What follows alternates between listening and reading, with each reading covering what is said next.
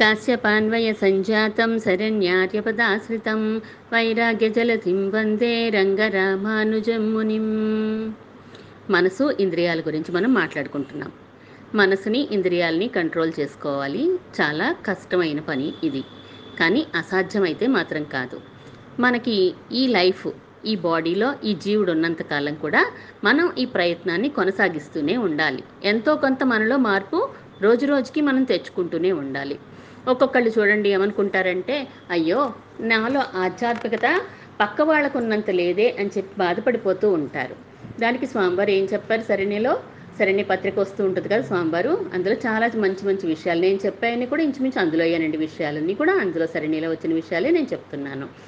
సరే స్వామివారు ఏం చెప్పారంటే పక్క వాళ్ళు చేస్తున్నారు నేను అంతంత ఆరాధనలు చేయలేకపోతున్నాను అని చెప్పి మనం బాధపడడం కాదు. మనం చేయవలసింది ఏంటి? నిన్నటి కంటే ఈరోజు నేను కొంచెం ఏమైనా ఇంప్రూవ్ అయ్యానా లేదా? ఒక్కొక్కళ్ళు ఒక్కొక్క శక్తి ఉంటుంది. కాబట్టి మనం పక్క వాళ్ళతో పోల్చుకునేటప్పుడు ప్రతి దాంట్లోనూ పోల్చుకోకూడదు. ఆధ్యాత్మికంగా మనం ఎదగాలి అనుకున్న దానికి కొలమానం ఏంటి అంటే నిన్నటి కంటే ఈరోజు నేను ఏమైనా కొత్త విషయం తెలుసుకున్నానా? నేను ఆచరణలో పెట్టగలిగానా? ఇదే మనకి చూసుకుంటూ ఉండాలి మనం.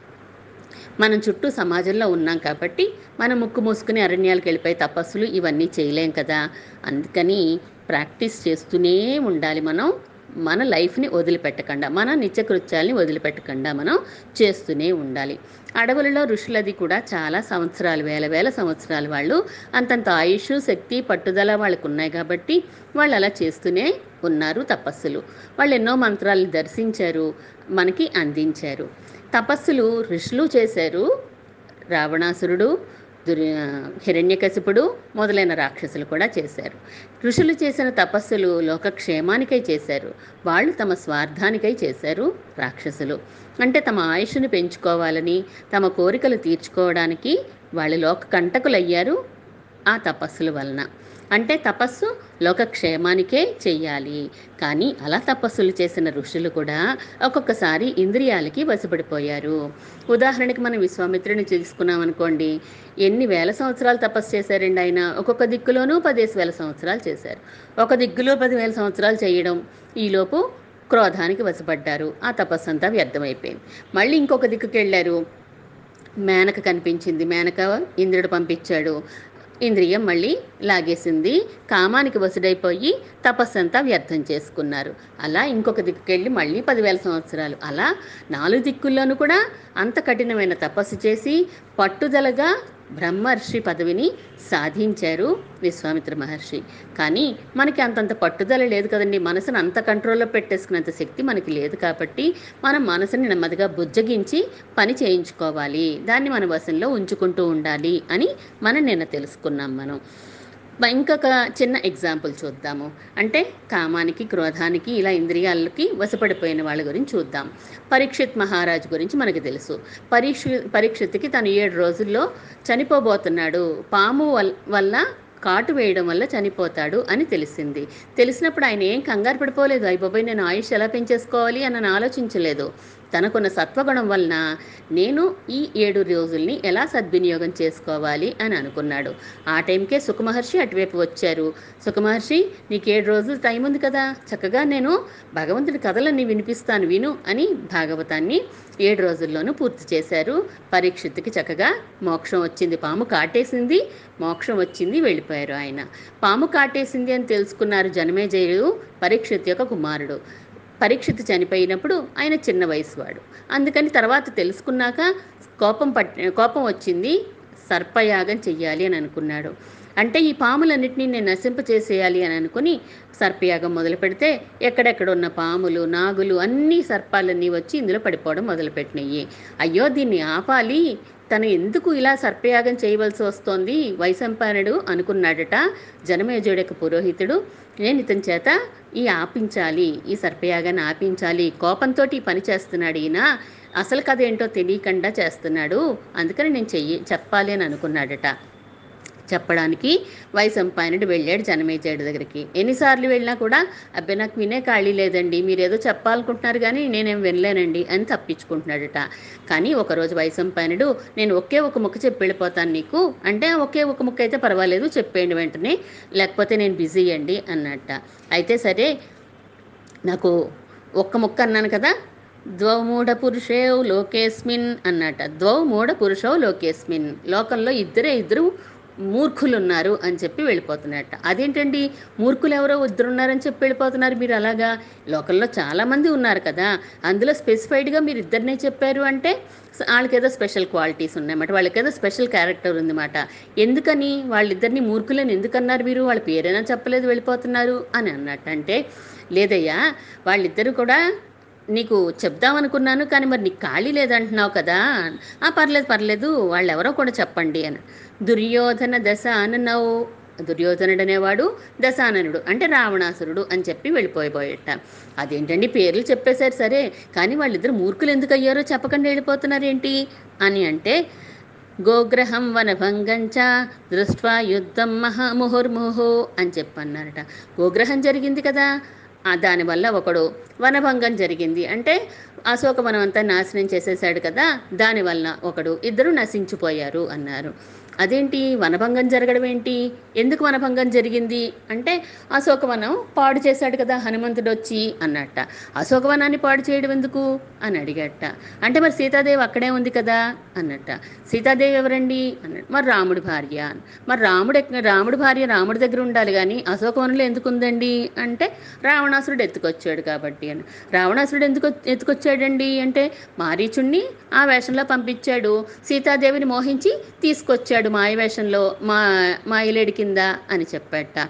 మరి వాళ్ళు అడవిలోకి ఎందుకు వచ్చారండి రాజకుమారులైనప్పుడు? అంటే ఏముంది పిన్నతల్లి అరణ్యవాసం చేయమంది కదా మరి పద్నాలుగు సంవత్సరాలు అందుకని వచ్చారు అని. అసలు పినతల్లి ఎందుకు అర- అరణ్యవాసం చేయమందండి? అంటే దశరథుడు వరాలు ఇచ్చాడు కాబట్టి అవి కోరుకుంది అన్నట. ఈ వంకన ఆయన చక్కగా మొత్తం పద్నాలుగు వేల శ్లోకాలు కలిగినటువంటి రామాయణాన్ని అంతా కూడా వైశంపాయనుడు జనమేజడికి చెప్పేశాడు. రావణాసురుడిలా కామంతో క్రోధంతో ఎంతమంది చెప్పినా వినలేదు. అసలు మూర్ఖుడు కాబట్టి ఎవరేం చెప్పినా అతని తలకెక్కలేదు తన ఇంట్లో వాళ్ళే చెప్పారు. తమ్ముడైన విభీషణుడు చెప్పాడు మంచి. తన మంత్రులు కొంతమంది మంచి చెప్పారు. హనుమంతుడు చెప్తాడు నేను నాకంటే తక్కువ బలవంతులు ఎవరూ లేరయ్యా రాముడి సేనలోనూ. రాముడి యొక్క సేన అంతా కూడా నాకంటే మంచి పరాక్రమం కలిగినటువంటి వారు. నేను ఒక్కదాన్ని ఒక్క కోతిని వచ్చి ఈ వనానంతా భగ్నం చేసి వెళ్తున్నాను నేను. నువ్వు వాళ్ళందరూ వచ్చారనుకో నువ్వేమైపోతావు? నశించిపోతావు. కాబట్టి నువ్వు జాగ్రత్తగా బుద్ధి తెచ్చుకుని సీతమ్మని అప్పచెప్పేయి అని చెప్తారు. కానీ విన్నాడండి వినలేదు. కోపం వలన కామం కోరిక వలన కూడా ఆయన నశించిపోయాడు. కోరిక బలం అయిపోయిందనుకోండి అంటే ఇది తీరకపోతే నేను ఉండలేను అంటే దాన్ని కామం అంటారు. ఎటువంటిదైనా కూడా అవ్వచ్చు. శారీరకం అవ్వచ్చు మానసికం అవ్వచ్చు. ఏదైనా కూడా బలమైన కోరిక అయినప్పుడు దాన్ని కామము అని అంటారు కదా. అందుకని చెప్ప చెప్పినా కూడా వినకుండా నశించిపోయినవాడు రావణాసురుడు అని. ఇంకొక ఆయన ఉన్నారు. గోగ్రహం అన్నారు. గోగ్రహణం అంటే ఆవులన్నింటినీ ఎత్తుకుపోయారు కదా ఎవరు ఆవులనండి? విరాట మహారాజు యొక్క ఆవుల్ని అని ఎవరు ఎత్తుకుపోయారండి? అంటే కౌరవుల తరపున సుశర్మ వీళ్ళందరూ ఎత్తుకుపోయారు. మరి వాటిని ఎవరు విడిపించారండి? అంటే అర్జునుడు వచ్చి బృహన్నలుగా విడిపించాడు. బృహన్నల వేషం ఎందుకు వేశారండి?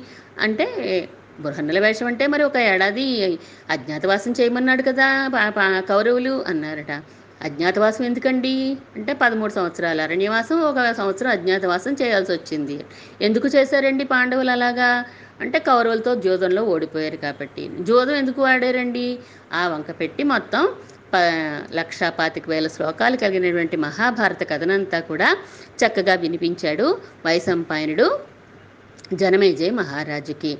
అంటే క్రోధం వలన కామం వలన నశించిపోయిన మూర్ఖులు అని చెప్పేసి ఈ మంచి ధర్మశాస్త్రాలు చెప్తే కనుక అతని మనసు మారి సర్పయాగాన్ని ఆపుతాడు అని చెప్పి కారణం చెప్తాడు. మీ నాన్నగారిని సర్పం కాటు వేయడానికి కారణం ఇదని అప్పుడు చెప్తే వింటాడనమాట విన్నాక సర్పయాగాన్ని ఆపేస్తాడు జనమేజయ మహారాజు. అందుకని మనం ఎలా ఉండాలి అంటే కోరికలు అదుపులో పెట్టుకోవాలి అన్నారు. అంటే ఈ ఇంద్రియాలన్నీ మనసు అధీనంలో ఉంటాయి కాబట్టి మనసుని ఎంత ఎంత పరమాత్మ వైపు తిప్పగలిగితే మన మనసు అంత లొంగుతుంది మనకి అన్నారు. మనకి ఇంద్రియాలు ఇచ్చింది ఎందుకని చెప్పుకున్నాం మనం? ఆయన్ని పరమాత్మని చేరుకోవడం కోసం మనకి ఈ శరీరాన్ని ఇంద్రియాలని మనసుని ఇచ్చాడు. మనం వాటిని దుర్వినియోగం చేస్తున్నాము అని అనుకున్నాము. ప్రహ్లాదుడు చెప్తాడు కదా ఏమని? ఏ చేతులైతే హరిని పూజిస్తాయో ఆ చేతులే చేతులండి అన్నారు. లేకపోతే అవి ఏంటంట? గరిట చెక్క గరిటెలు లాంటివండి అని చెప్తారు ఏ ఎవరైతే హరి కథలు వింటారో అవే చెవులు చెవులు తప్ప మిగిలినవి ఏంటండి? గోడకున్న కిటికీ లాంటివి అని చెప్పి ఆయన చాలా చక్కగా హితబోధ చేస్తారు మనకి. ఇంకా ముకుందమాలలో కూడా కులశేఖరాళ్ళ వాళ్ళు ప్రార్థిస్తారు. తమ ఇంద్రియాలతో చెప్తూ ఉంటారు. హే జిహ్వా ఏం చేస్తావు నువ్వు? జిహ్వే కీర్తయ కేశవం మురరిపుం చేతో భజ శ్రీధరం పాణిద్వంద్వ సమర్చయ అచ్యుత కదా శ్రోత్రద్వయం త్వం శృణు కృష్ణం లోకయలోచన ద్వయేర్హరేర్గచ్చాంగ్రియుగ్మాలయం జిగ్రగ్రాణముకుంద పాద తులసి మూర్ధన్నమాధోక్షజం అని తన ఇంద్రియాల అన్నిటికీ చెప్తున్నారన్నమాట. జిహ్వా నువ్వేం చేస్తావు? ఆ కేశవుణ్ణే కీర్తించు. ఓ చేతులారా మీరేం చేస్తారు? అంటే చే భక్తితో భజ శ్రీధరం. ఆ యొక్క శ్రీధరుని యొక్క భజన చెయ్యండి అని ప్రతి అవయవానికి ఓ ముక్కు నువ్వేం చేస్తావు? ఆ పాద తులసి ఏదైతే ఉందో దాని వాసన చూడు అని చెప్పి ప్రతి దానికి ప్రతి ఇంద్రియాన్ని కూడా ఆదేశిస్తారు. నువ్వు ఇలా ఉండు నువ్వు ఇలా ఉండు అని చెప్పేసి. ఎందుకని? ఆయన మనకి ఈ అవయవాల్ని ఆయన్ని చేరుకోవడానికి సహాయంగా ఇచ్చారు కాబట్టి ఈ ఇంద్రియాలు ఆయన వైపే ప్రవర్తించాలి అని చెప్తారన్నమాట. మనం లౌకికమైన పనులు చేసుకుంటూ మనసు పరమాత్మ మీద పెట్టండి అంటున్నారు. అది సాధ్యం అవుతుందా అని అంటే పెద్దలు ఒక చిన్న ఎగ్జాంపుల్ చెప్పారు. ఒక అమ్మ ఉందంట ఆత కొడుకు వచ్చాడు అమ్మ అమ్మ నాకు చాక్లెట్ కావాలి అని అడిగాడట. అంటే చాక్లెట్ ఇస్తాను కానీ మరి నేను ఒక పద్యం నేర్పిస్తాను అది అప్పచెప్పేస్తే నీకు చాక్లెట్ ఇస్తాను అన్నారు. అయితే సరే నువ్వు పద్యం చెప్పే నేను వెంటనే అప్పచెప్పేస్తాను నీకు అన్నట్ట. కానీ ఎదురుగుండా ఆ చాక్లెట్లు నా ఎదురుగుండా పెట్టి నువ్వు అప్పుడే నేను నమ్ముతాను అన్నాడు. సరే చా పద్యం చెప్పింది. ఆ పద్యాన్ని రిసైట్ చేస్తున్నాడు వల్లి వేస్తున్నాడు ఆ అబ్బాయి. కానీ దృష్టి అంతా ఎటువైపు ఉందండి? ఆ చాక్లెట్ల మీదే ఉంది దృష్టి. ఆ పద్యం ఎప్పుడు అప్పచెప్పేద్దామా చాక్లెట్ ఎప్పుడు తినేద్దామా అని? చాక్లెట్ పద్యం చాక్లెట్ పద్యం. ఇలాగే దృష్టి ఉంది. ఒకేసారి రెండింటి మీద నడిచింది కదా అతని దృష్టి. అలాగే మనం కూడా మన పనులు చేసుకుంటూ ఉన్నా కూడా మన దృష్టి కూడా ఉండాలి రెండిటి మీద ఉండాలి పరమాత్మ మీద ఉంటూనే మన నిత్య కర్మలు చేసుకోవాలి అని చెప్తున్నారు. లౌకిక బాధ్యతలు వదిలేసి సన్యాసం తీసుకోలేం కదండి? సన్యాసం అంటే సత్ న్యాసం సత్ అంటే పరమాత్మ. పరమాత్మ మీద భారం ఉంచిన వారెవరో? వారు సన్యాసులు. మన గృహస్థగా ఉండి కూడా మన పనులు చేసుకుంటూ పరమాత్మని ధ్యానించవచ్చు అంటున్నారు. పరమాత్మని ధ్యానించడం అంటే పొద్దున్న ఏదో ఒక పావుగంట అరగంటో అరగంట పూజ చేసేసి తలుపులేసేయడం కాదు కదా. ఆరాధన అంటాం మనం. అందుకే పూజ అన అనడం కంటే సంప్రదాయంలో ఎక్కువగా ఆరాధన అనే పదం వాడతాం. ఆరాధన అంటే తృప్తిపరచడం పరమాత్మని ఆనందం కలిగించడం పరమాత్మ సంతోషించే విధంగా మనం ప్రవర్తించడం. ఆ పా పావుగంట తర్వాత ఇంకా మనం పరమాత్మని మళ్ళీ రేపు పొద్దున్న దాకా తలవకుండా ఉంటే ఆయనకు అది ఆనందం కాదు కదా. అందుకని విశ్వం విష్ణుర్ వషట్కారో అని మొదలు పెట్టామా ఆయన ఆనందపడిపోతాడు. ఏ పని చేస్తున్నా కృష్ణార్పణం అన్నామా? ఆయన ఆనందపడిపోతాడు. అంటే మనకి ఫలం అంటదు కదా అప్పుడు కృష్ణార్పణం అన్నప్పుడు మనకి ఫలం అంటదు. దానివల్ల ఇంకో జన్మెత్తాల్సిన అవసరం మనకి రాదు. మన కర్మ తగ్గుతూ ఉంటుంది. మనం ఆచార్యులు చెప్పారు అని చెప్పేసి మనం చేసిన శాస్త్రంలో చెప్పారు కాబట్టి నేను చేస్తున్నాను అని చెప్పేసిన ఈ ఫలం నాది కాదు అని చెప్పేసిన మనం తొందరగా మనసు పరమాత్మ వైపు తిరగడానికి అవకాశం ఉంటుంది. ఎందుకంటే మన మనసు ఏం చేస్తుందంట? మనల్ని మోసం చేయడానికి చూస్తూ ఉంటుందని అనుకున్నాను నిన్న. ఒకళ్ళు గమనిస్తున్నారంటే ఒక విధంగా ఉంటుంది. మనల్ని ఎవరు చూడట్లేదు అనుకున్నప్పుడు ఒక రకంగా ప్రవర్తిస్తాం మనం. అలాగే మన మనసును కూడా మనం దాని స్వభావాన్ని మనం గమనిస్తున్నాము అని చెప్పినప్పుడు అది సాత్వికంగా మారడానికి అయ్యో నేను తప్పు చేస్తున్నానని గిల్టీ ఫీల్ అయ్యి మన వైపు మనం చెప్పినట్టుగా వినడానికి ప్రయత్నం చేస్తుందంట. ఒక స్వామీజీ చెప్తుంటే ఒక గురుగారు చెప్తుంటే విన్నాను నేను. ఏం చెప్పారు ఆయన? అంటే మనసు గురించి చెప్తూ ఎవరైనా ఉన్నారనుకోండి అన్నంలో గోంగూర పచ్చడి వేసుకుని చక్కగా అంత పప్పు నూనె పోసుకుని ఎవరైనా ఉంటే పచ్చిమిరకాయ ముక్క నంచుకుని తింటాట అది ఎవరూ లేరనుకోండి అంత గోంగూర పచ్చడి కలుపుకొని చక్కగా పచ్చి ఉల్లిపాయ కోసుకొని తింటామంట మనం. అంటే పైకి చెప్పేది ఒకటి లోపల చేసేది ఒకటి అవుతుంది మనసు కూడా మనం గ్రహించినప్పుడు. మనం దాన్ని పరిశీలిస్తున్నప్పుడు అది చక్కగా మన మాట వింటుంది. నన్ను ఎవరో గమనిస్తున్నారు కాబట్టి నేను మంచిదానిలాగే ఉండాలి అని చెప్పి దానంతట అదే మార్ మారడానికి అవకాశం కనిపిస్తుంది. ఈ ఇంద్రియ లోలుత్వానికి మానవులే కాదండి దేవతలు కూడా వశపడిపోతూ ఉంటారు కదా.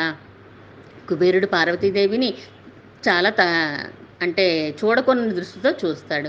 చూసేసరికి కన్ను పోవాలి నీ శరీరం పాడైపోవాలి నీ నవనిధులు నిన్ను విడిచిపెట్టి వెళ్ళిపోతాయి నువ్వు కుదృష్టితో చూసావు కాబట్టి అని చెప్పిస్తుంది పార్వతీదేవి. అలాగే ఒక కన్ను ఉండదు కదా కుబేరుడికి ఈ తన శరీరం అంతా పాడైపోతుంది.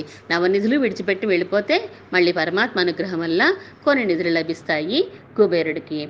ఎంత ఘోర తపస్సు చేసినా ఇంద్రుడికి కూడా ఎప్పుడు కోపం భయం కలుగుతూనే ఉంటాయి. అంటే వాళ్ళు పుణ్యం చేసుకున్నారు పై లోకాల్లో ఉన్నారు అనుకోవడానికి లేదు. ఎవరికైనా కూడా ఎప్పుడైనా జారిపోయే అవకాశం ఉంటుంది కాబట్టి మనం లైఫ్ లాంగ్ మనం జాగ్రత్తగా మన మనసుని గమనించుకుంటూనే ఉండాలి. కానీ మన కళ్ళలో నుండి మన పరమాత్మ రూపం వెళ్ళలేదనుకోండి మన మనసులోంచి భగవంతుని ఆలోచనలు వెళ్ళలేదనుకోండి అప్పుడేమవుతుంది? ఆత్మ యొక్క ప్రభావం పెరిగిపోతుంది మనసు తగ్గిపోతూ ఉంటుంది కంట్రోల్లోకి వచ్చేస్తూ ఉంటుంది. ఆత్మ చెప్పిందే మనసు వింటూ ఉంటుంది. అప్పుడు పరమాత్మ దర్శనం సులభమవుతుంది. మనసు ఆత్మ పరమాత్మ మూడు లోపలే ఉన్నాయి కదా.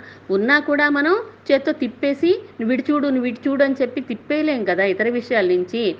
అందుకని దాన్ని ఎలాగా బుజ్జగించుకుంటూనే మనం పరమాత్మ వైపు తిప్పుకోవాలి.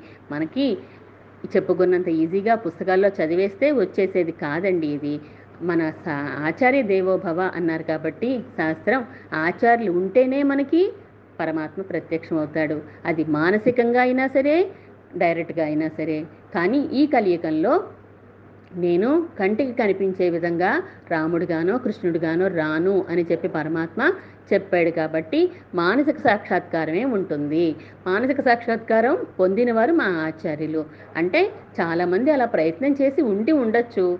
మా ఆచార్యులు కూడా ఎన్నో రోజులు ఆహారం లేకుండా అంటే ఆహారం తీసుకోకూడదని కాదు. తమకు తెలియనటువంటి స్థితిలోకి వెళ్ళిపోయి సమాధి స్థితిలోకి వెళ్ళిపోయి అంటే తనకి ఇతర ప్రపంచ ప్రాపంచిక విషయాలు తెలియనంతగా ఆయన పరమాత్మ తపస్సులో లీనమైపోయారు. మనసుని కంట్రోల్లో చేసుకున్నారు కాబట్టే ఇవన్నీ సాధ్యమైన పరమాత్మని మానసికంగా సా- ప్రత్యక్ష అనుభవంలోకి తెచ్చుకోగలిగారు. అటువంటి సాక్షాత్కారం పొందిన వారినో మీ ఆచార్యులు మన ఆచార్యులు ఎవరైతే వారిని ఆశ్రయించి వాళ్ళకి ఈ విషయాలన్నీ వాళ్ళ అనుభవంలో ఉంటాయి కాబట్టి వాళ్ళు సరైన దారిని మనకి చూపించగలుగుతారు. వాళ్ళ అనుభవంలో ఉంది కాబట్టి మనం తప్పుదారిలో వెళ్ళిపోకుండా ఇలా సరైన దారిలో వెళ్ళండి అని చెప్తారు. మనకున్న టైం చాలా తక్కువ. ఎందుకంటే నూరు సంవత్సరాలు అంటున్నారు కానీ అన్ని సంవత్సరాలు కూడా బ్రతకలేం కదా. రెండు రేపు ఉంటామో లేదో ఈరోజు తెలియట్లేదు ఈ కరోనా పరిస్థితుల్లో.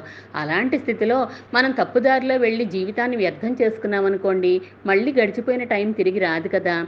అందుకని ఉన్న టైంలోనే మనం సరైన మార్గంలో వెళ్తే గనక ఎక్కువ ప్రాక్టీస్ చేయడానికి ఎక్కువ అనుభవించడానికి మనకి పరమాత్మను అనుభవించడానికి ఎక్కువ టైం ఉంటుంది కాబట్టి అది ఇంకా ఆనందాన్ని కలిగిస్తూ ఉంటుంది. ఆ పరమాత్మ ధ్యానాన్ని అనుసంధానం మనం ఈ లోకంలోనే తృప్తిగా చేసుకోగలిగితే ఇదే పరంపదం అయిపోతుంది కదా. ఆచార్యులు చెప్పారని శాస్త్రం చెప్పారని మనం భగవంతుని మీద ప్రేమ పెంచుకుంటే ఇంద్రియాలు తప్పకుండా మనకి ఎంతో కొంత వశంలోకి వస్తాయి. రేపు ఈ ఇంద్రియాలు మనస్సు ఆత్మ పరమాత్మ ఎక్కడ ఉంటాయి? శరీరంలో inside the body inside the body journey చేద్దాం రేపు. ఆ విషయాలు తెలుసుకుందాము. శ్రీమన్ మహాభూతపురే శ్రీమత్ కేశవయజ్వర కాంతిమత్యాం ప్రసూతాయ యతి రాజాయ మంగళం.